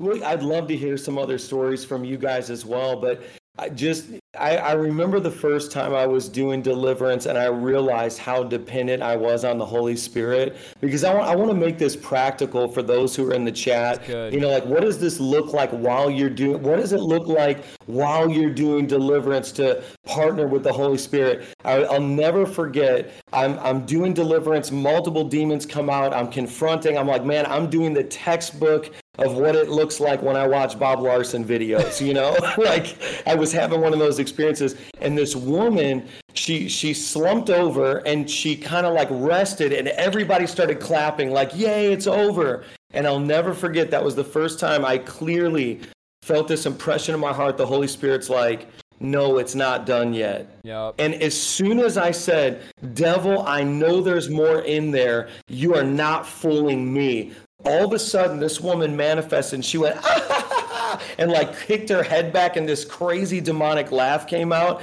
that was a moment super practical where i'm like the holy spirit revealed yeah. that to me because when you look with your natural eyes she's she's resting she's peaceful it's over other demons came out and the entire audience was fooled by it but the Holy Spirit's like, Mike, I'm increasing your wisdom in discernment. It's not over. Matter of fact, there's more. And so that's super practical, but I just felt like maybe that would help some of you understand like you will not be effective in deliverance without the Holy Spirit in those ways. So good. What do you say, Vlad? You know, the scriptures the, the scripture says, no, thank you for sharing that, uh, Mike. I think that, you know, relying on the gifts of the Holy Spirit and the yeah. discernment, because though deliverance is not the gift of the Holy Spirit, but discernment is. Mm-hmm. And I mm-hmm. think that these gifts, yeah. you know, they're available, especially during deliverance. When we are ministering deliverance, the word of knowledge, the word of wisdom, yep. and how to approach it. You know, the scripture says that uh, the love, the grace of the Lord Jesus Christ, the love of God, and the fellowship or the communion of the Holy Spirit. It's not a fellowship with the Holy Spirit, though the word fellowship indicates that it's a two way street. But the initiation, meaning the one who initiates it, who initiates grace? It's Jesus. Who initiates mm. love? It's it's God the Father. Who initiates the fellowship? The Holy Spirit. So that means that God wants us to begin to walk and talk to the Holy Spirit throughout the day before deliverance. Because see, if if we ignore the Holy Spirit all the time and then demon manifests and then we're like hey holy ghost come on hook me up you know with some inside hmm. information then what begins to happen is that you know we, we grieve the holy spirit and he's not going to be available for us to to whisper to talk to us because he gets grieved. And when he gets grieved he is silent. Like for those of you guys who are hmm. married go ahead. if your spouse is quiet you know you're in trouble so you're in trouble. And then especially especially when you're saying is everything okay and she says, "Yeah, everything is fine." And you know nothing is fine at the time. You know, the Holy Spirit is a gentleman and when he is grieved, he quietly withdraws and he doesn't punish us. That's why Jesus you know, pretty much like if I could use those words, threatens to punish us if we blaspheme the Spirit. You never see the Spirit of God making threats. You wow. never see uh, Holy Spirit, you know, going and avenge to avenge himself. So in book of Genesis, we see God the Father said that because you guys treating the Holy Spirit bad, he says, My spirit will not strive with men wow. forever. And then in Psalms, it says that because Israel rejected the Holy Spirit, God made Israel their enemies. You will never see the Holy Spirit fighting for himself. God the Father will go to war for the Holy Spirit. God the Son will That's go good. to war on behalf of the Holy Spirit. And if we grieve Him as we walk throughout the day, and you know, a lot of times we just have to understand that grieving of the Holy Spirit is not just ignoring His promptings; it's ignoring His presence. Wow. You know, if hmm. if you and I are going to be walking together, and and I don't even acknowledge you for for hours, you know, it, it it's kind of grieving. And so he wants to be acknowledged throughout the day. So that's one of the reasons why even there's that famous book, Good Morning, Holy Spirit. You know, when uh, Pastor Benny, uh, you know, wrote that, and God, Holy Spirit wants to be acknowledged. He wants to fellowship with you. He wants you to fellowship with Him and walk with Him. And then during the moment of deliverance, a lot of times He will give us an insight. Now, I'm I'm one of those people, and as long and, and as well as everybody on this um, podcast that we interrogate demons. A lot of times we ask them, Who are you and what's your yeah. name? And we have a reason for that. And Isaiah did the teaching yesterday about it and stuff. So, but please understand, we don't rely on demons for deliverance the information demons give, we don't rely on that information. We rely on the Holy Spirit. A lot of times, I've experienced the same thing where, where we would do deliverance and you know nothing is happening, and then the Holy Spirit will give an insight of which demon I'm dealing with. Now, there's you know certain characteristics, certain demons act, uh, behave a certain way, and we could kind of take a guess, but it's completely different when the Holy Spirit highlights. And the moment you mention yeah. that demon, that's it. Everything, the whole thing yeah. changes. Yep. You pretty much disclose the demon. You brought that into the light, and then that that demon becomes crippled right at that moment. And many times it gets cast out. Sometimes, like I would step on the person's foot. You know, I really felt feel led that, that I'm I'm stepping on, and this may seem a little bit you know drastic, but I feel led by the Holy Spirit to step on that person's foot, and then I really I see that I'm stepping on a snake in wow. the in that person's body yeah. or a touch a part of that body where the demon is connected to like on the back sometimes that like a kundalini spirit or something in, yeah. in the spine and you would touch the back and boom and it's like it gets disconnected and so and it's easy to listen to something like this and say oh that's great that's what i'm gonna need to do next time not really this is not, not a formula no oh, formula. The only formula that we want to share with you, while we can learn from each other's experiences and testimonies, the only formula is a person who wants to fellowship with you throughout your day, not just limited to deliverance, healing, or evangelism. And That's then it. in the ministry time, that we lean on Him 100% and realize even if you're facing the biggest witch, the biggest warlock, you know, in town or in the region, you must understand you're not doing deliverance. The Spirit of God is doing deliverance, yes. and He's doing it through you. So the heavy weight is not on you, it's on the Holy Spirit. You know, so, for those of you that are watching that you might you're probably saying, man, I'm, I'm, I'm a little bit overwhelmed. This is a lot of information that's kind of like being tossed at me. And how do I begin to develop this intimacy with the Holy Spirit and begin to operate in deliverance? And we probably don't have enough time to kind of really, really, really flesh this out today. We'll probably come back on another time and really yeah. give you some of the steps. But I would say this I'm just going to throw out these five things. I don't have time to flesh this out. I'll probably flesh it out on my page on a different day. But number one is this um, these are these are good places to start. Number one, fill yourself up with the word, pastor, mm, leader. Fill yourself up with the word. Yeah. Listen, there's nothing more frustrating than being a deliverance minister who doesn't have building blocks of scripture inside of him to be able to pull from, to be able to be a sharpshooter during deliverance. All right, so fill so yourself good. up with the word. Stay in relationship with the word. Number two, Read all material that you can on deliverance from other deliverance ministers. Consistently sharpen your knife. I am reading three books on deliverance right now. I purposed in my mind to at least read a chapter a day from other deliverance ministers. Why? Because we're all kind of learning from each other and we're learning tactics and strategies. We're learning from people that have gone on before us. So that's the second way. Remember, uh, uh, those of you that are watching, you're not the originator of everything and don't try to be the originator of everything. We're all learning from each other. We're all learning from each other. All right. And that's pride and that's ego. We're all learning from something. I'm learning from, I'm learning from Isaiah. I'm learning from Vlad. I'm learning from Derek Prince and others. All right. Number three is this is uh, let love be your motivation in the deliverance session. The goal is not to make big. The goal is not to make your ministry look big, talking about God, please don't let me get embarrassed. If you go into that deliverance session with your mindset of Lord, don't let me get embarrassed, the deliverance session now is about you. Mm-hmm. Let love yep. be your motivation. I don't care how I look, I don't care what happens to me. The goal is I'm gonna try my best to help this person get set free. And you can't go wrong with love. Love suffocates demons out of that person. All right. Number four is this.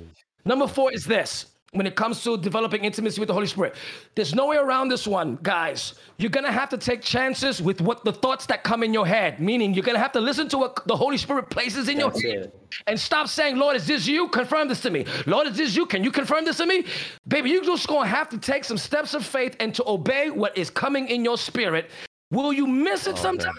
Obviously. But this is how you learn. You learn deliverance by actually doing deliverance. So you're going to have to eventually begin to listen to the voice of the Holy Spirit that begins to put an impression in your mind. He might say, say spirit of incubus. Now you might go, right. what yep. that got to do with anything?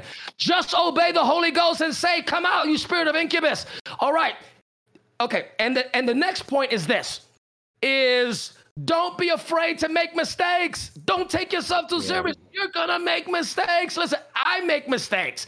Have I misdiagnosed in deliverance? Yes. You know what I do? I ask God to forgive me, and I jump right into the next session, t- telling the Lord, sharpening my skill. Listen, you're going to make mistakes. Get delivered more than anything from a spirit of embarrassment.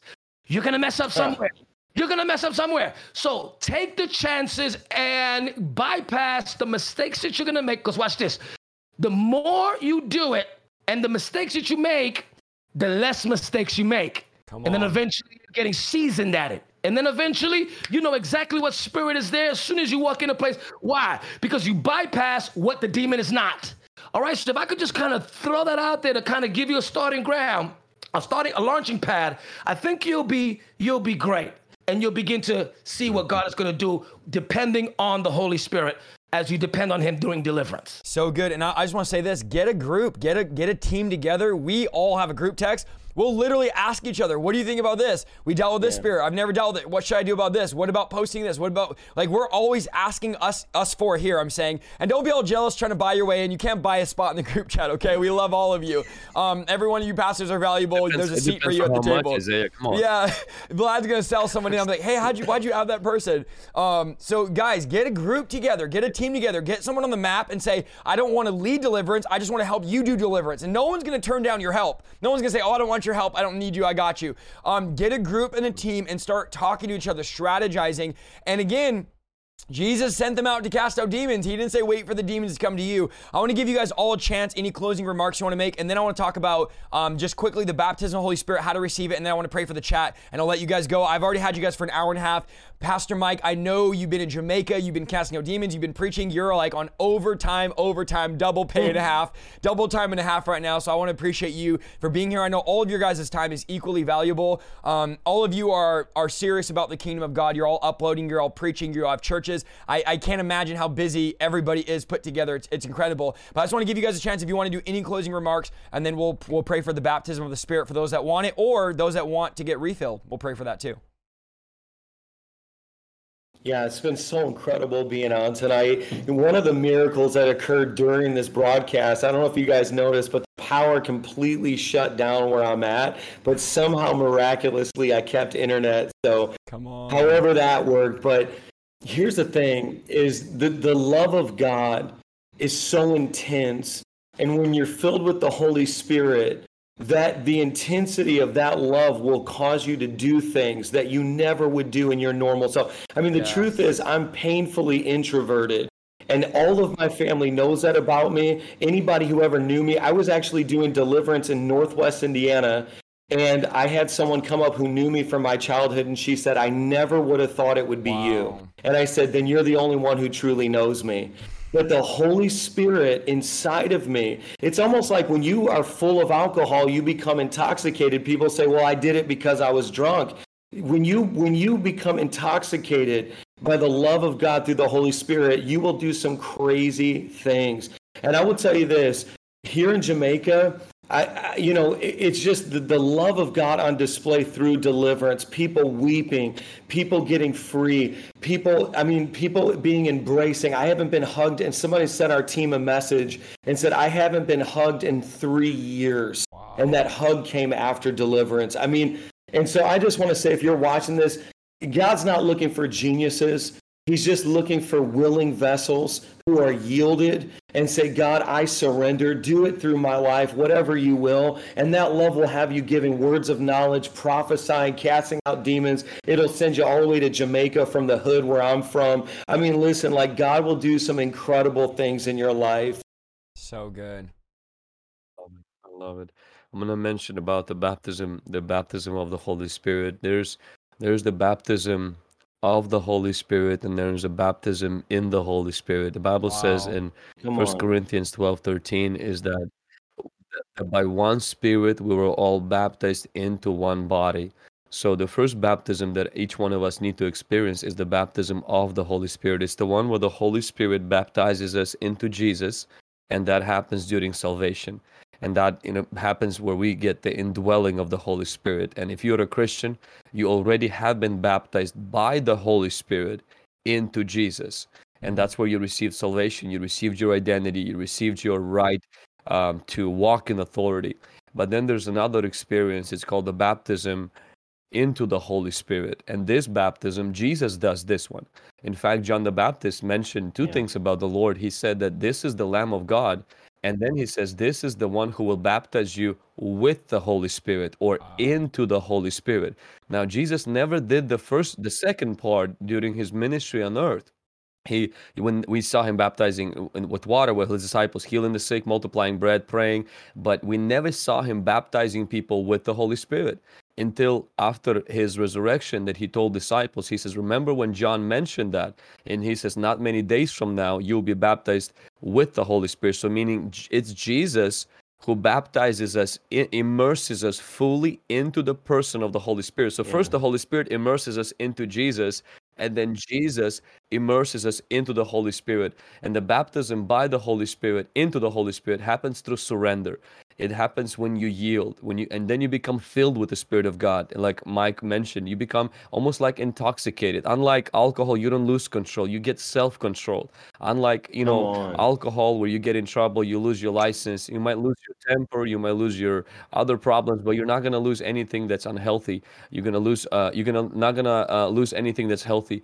And so uh, we want to encourage you today that jesus christ wants to fill you with his spirit. He wants to bring you and immerse you fully into the spirit because you know there's two kind of camps. There are those who are baptized into the holy spirit and then there's those who blaspheme the holy spirit. You know those who criticize the work of the holy spirit those who attack the work of the holy spirit or those who honestly they walk and they get attacked and so, which camp are you on today? Are you the one that's being attacked, or are you doing attacking uh, on the enemy? You're walking in the baptism of the Holy Spirit. So, when Isaiah will be praying today, just believe that that the Spirit of God is going to fill you, and that Jesus is going to immerse you fully. And the benefit of that, you know, I'm from the Assemblies of God, and so like there's a huge emphasis on you know the initial evidence of speaking in tongues.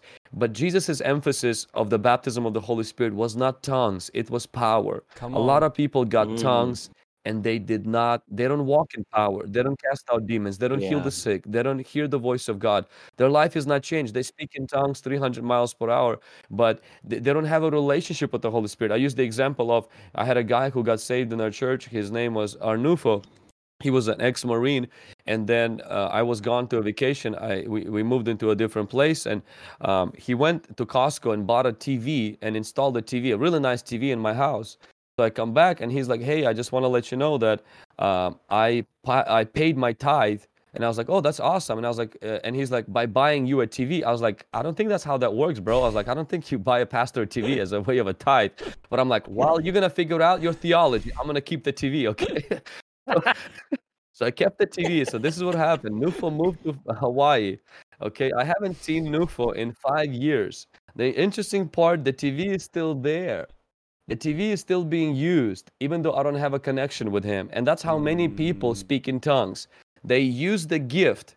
They don't know the oh, person of the Holy Spirit.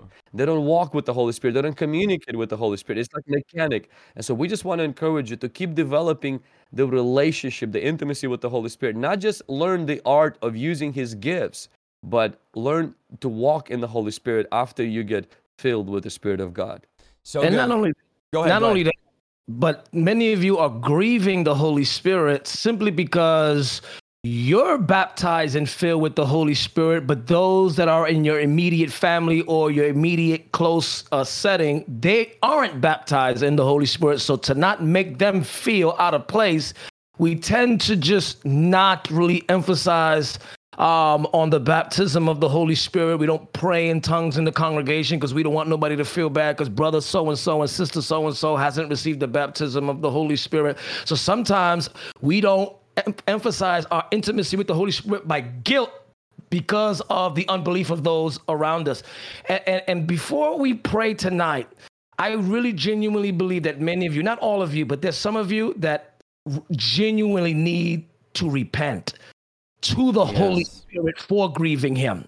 either ignorantly, either through sins of omission, commission, whatever the case may be, but really emphasize and tell the Holy Spirit that um, that you're deeply sorry for not really emphasizing and develop intimacy with Him for however long He convicts you about it. Because before the infilling would have to come, we have to really clear uh, the the part of grieving him first, and that can be done in an instant. You just, Lord, Holy Spirit, forgive me for X, Y, and Z. So make sure that you do that.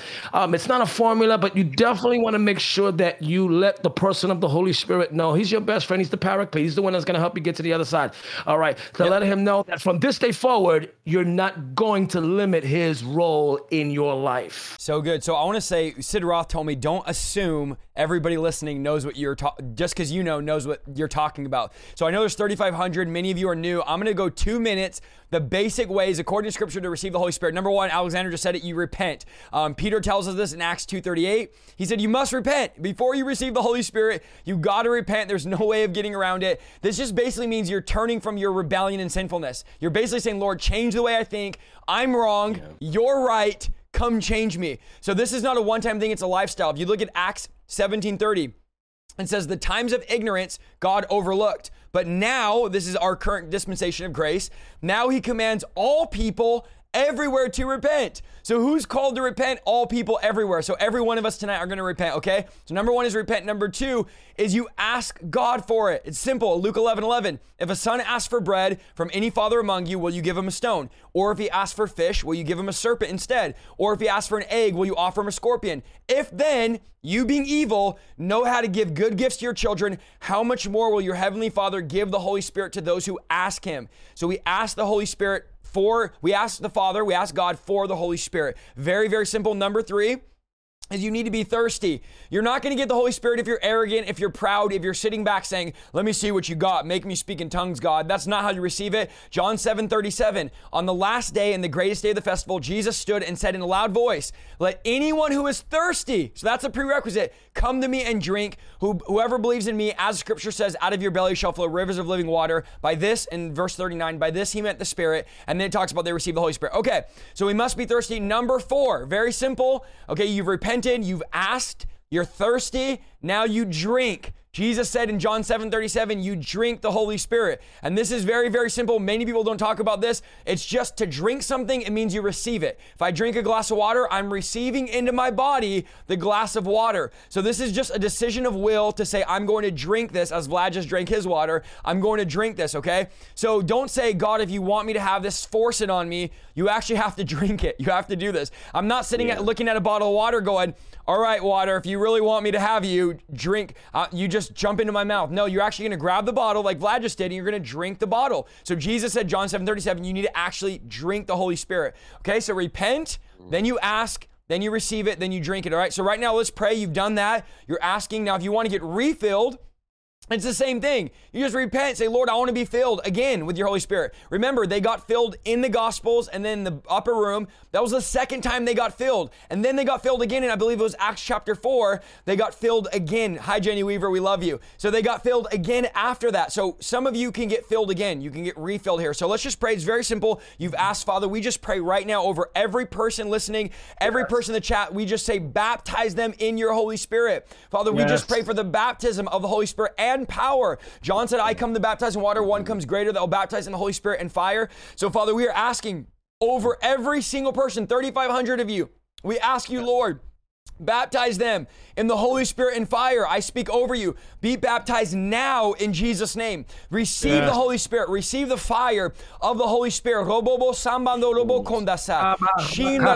Receive it in Jesus' name. We pray, Holy Spirit, fill them. Fill the house. I see some of you right now in the house with your kids. I say, be filled, all of you. Be filled, all of you, your children, your wife, your husband, your aunt, your uncle, whoever's watching. We say baptism of fire in Jesus' name. Baptism of power in Jesus' name. Holy Spirit, we pray that you would go into every room, you'd go into every house, and you would fill these homes. And we pray that your spirit would drive out any demonic spirits that are there. Let your Holy Spirit drive them out right now. In Jesus' name, fire of God. If any of you else want to pray or jump in, fire release right now. Fire release right now in Jesus' name. Power of the Holy Spirit.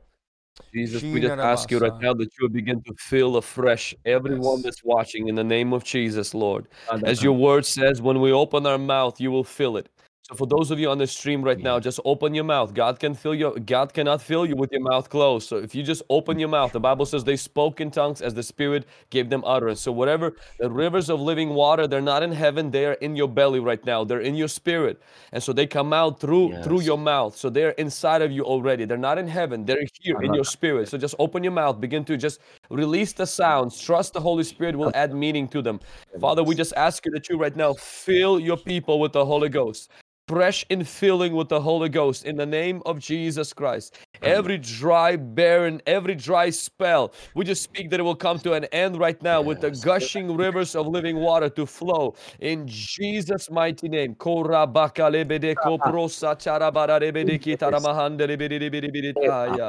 In Jesus' name.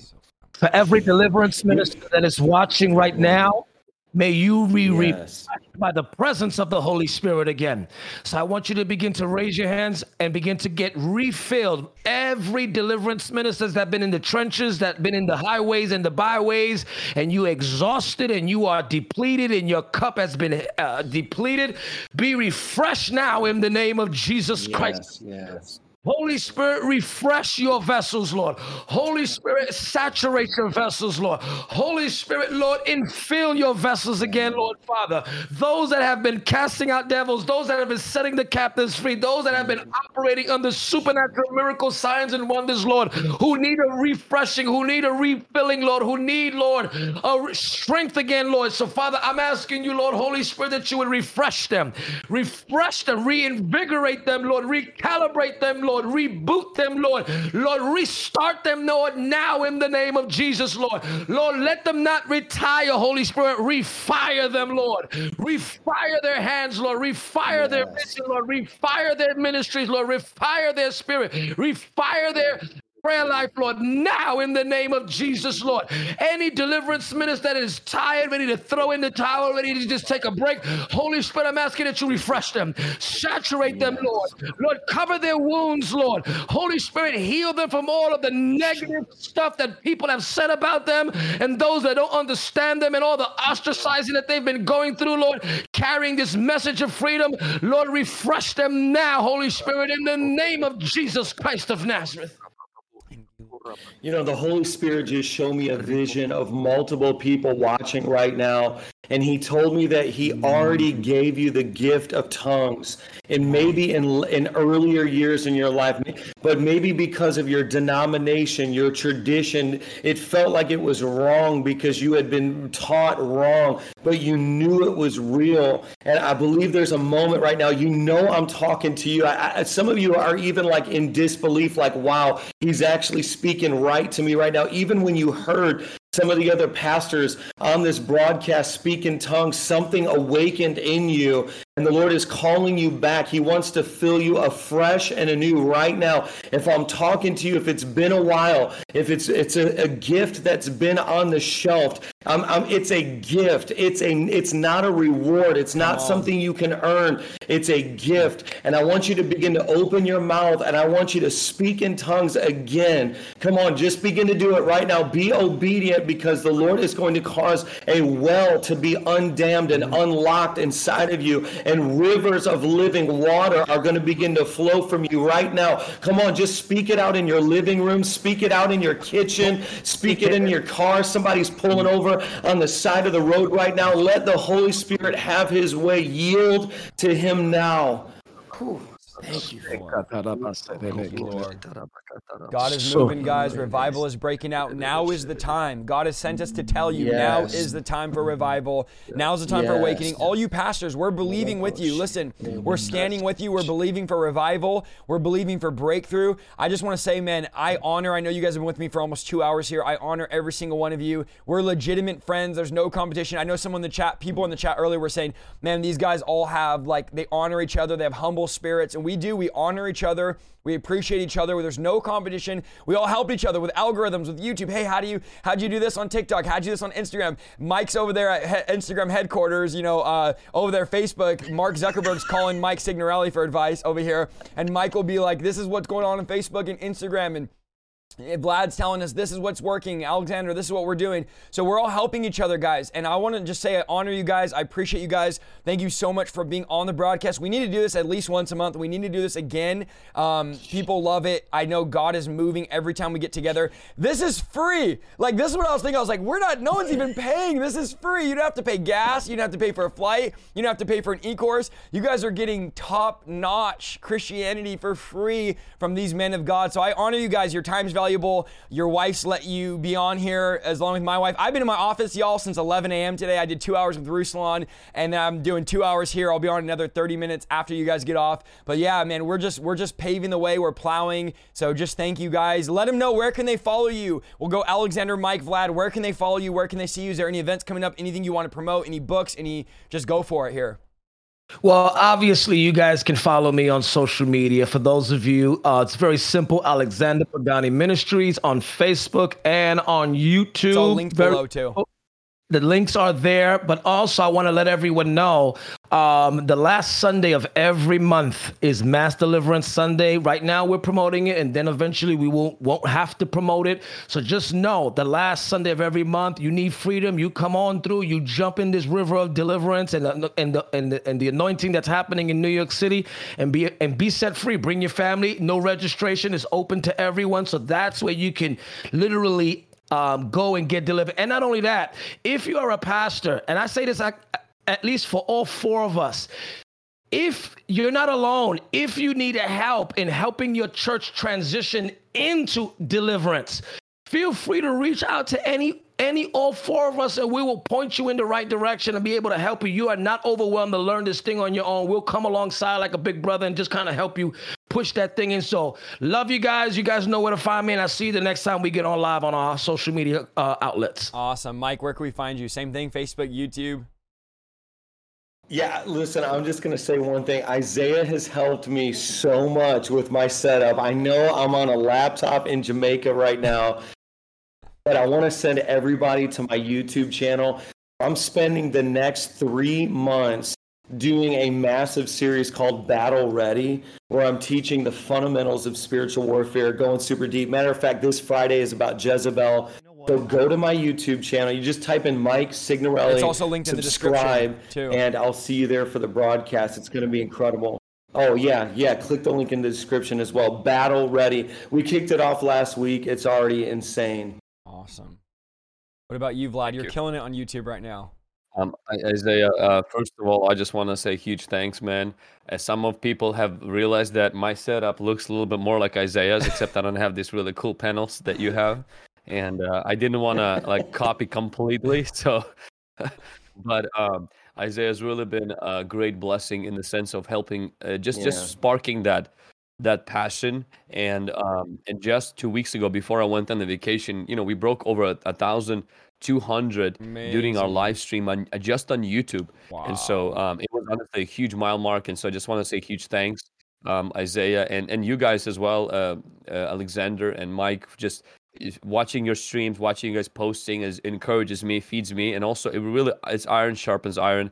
Um, I did release um, a new ebook uh, called the uh, Spirit Filled Jesus. You can get it on Amazon, or you can just go to pastorvlad.org and download it completely for free. If you can't afford it, or you fell on the hard times, go to pastorvlad.org, um, and it's 30, about 30 pages. It just deals with kind of what we talked about today. Um, and I stream every Thursday at seven o'clock Pacific time. And so, um, if you Get guys are not doing streams. anything, and we, we, actually try to negotiate, not negotiate, but yeah. When Isaiah Isaiah's like, "Hey, I'm moving my stream to uh, to Thursday. I'm just letting you know, FYI." And I'm texting my team. I was like, "Guys, that's it. It's over. Uh, uh, we can't we can't stream on Thursday." I'm like, "The big fish is coming in the pool. we're we're leaving, man. We're going to the kiddie pool or something, you know." So, but uh, and then Isaiah was merciful. Isaiah was like, "No, I'm not streaming this Thursday." So I was like, "Man, praise God." I'm just kidding. You're making me laugh, man. You, no, man, it's amazing what you guys are doing. I love watching your guys' stuff grow on social media and the, the live streams, the platform. Get in those. I'm in all these broadcasts. I'm in Alex. I was in Alexander's last night. He was talking about me, and I was in his broadcast. He didn't even know. I'm in their broadcast. I'm listening. I'm commenting. I'm loving it. I'm getting fed. Like I go and listen to their stuff. People are always like, "Who do you listen to?" I'm like, uh, Mike, Vlad, Alexander. Am I allowed to say only my friends? But no, I'm in their broadcast. I'm learning from them. You'll, you're going to stop growing if you stop learning from other people. So if you want to stop growing, stop learning. If you want to grow, learn from other creators, did, other uh, and then, influencers. yeah, I did the same thing today. When, Isaiah, when you were today with Ruslan, I watched the whole thing, two hours. So I, I came awesome, home to do, to, I had to record some stuff and take care of some other things, and then, and I was like, man, this is good. I mean, because a lot of it was just a recapping of the things that you shared, and so my wife had to be like, hey, lower it down. He's screaming too loud because you know Isaiah is pretty loud, and so, um, but now, and I was spamming the chat, and so we, we really, we, we, we support um, each other, and Thank you so much for listening to this week's episode of the Revival Lifestyle Podcast. If you like what you heard, go to www.isaiahsaldivar.com for more content and please follow me on Facebook, YouTube, and Instagram at Isaiah Saldivar. See you next week.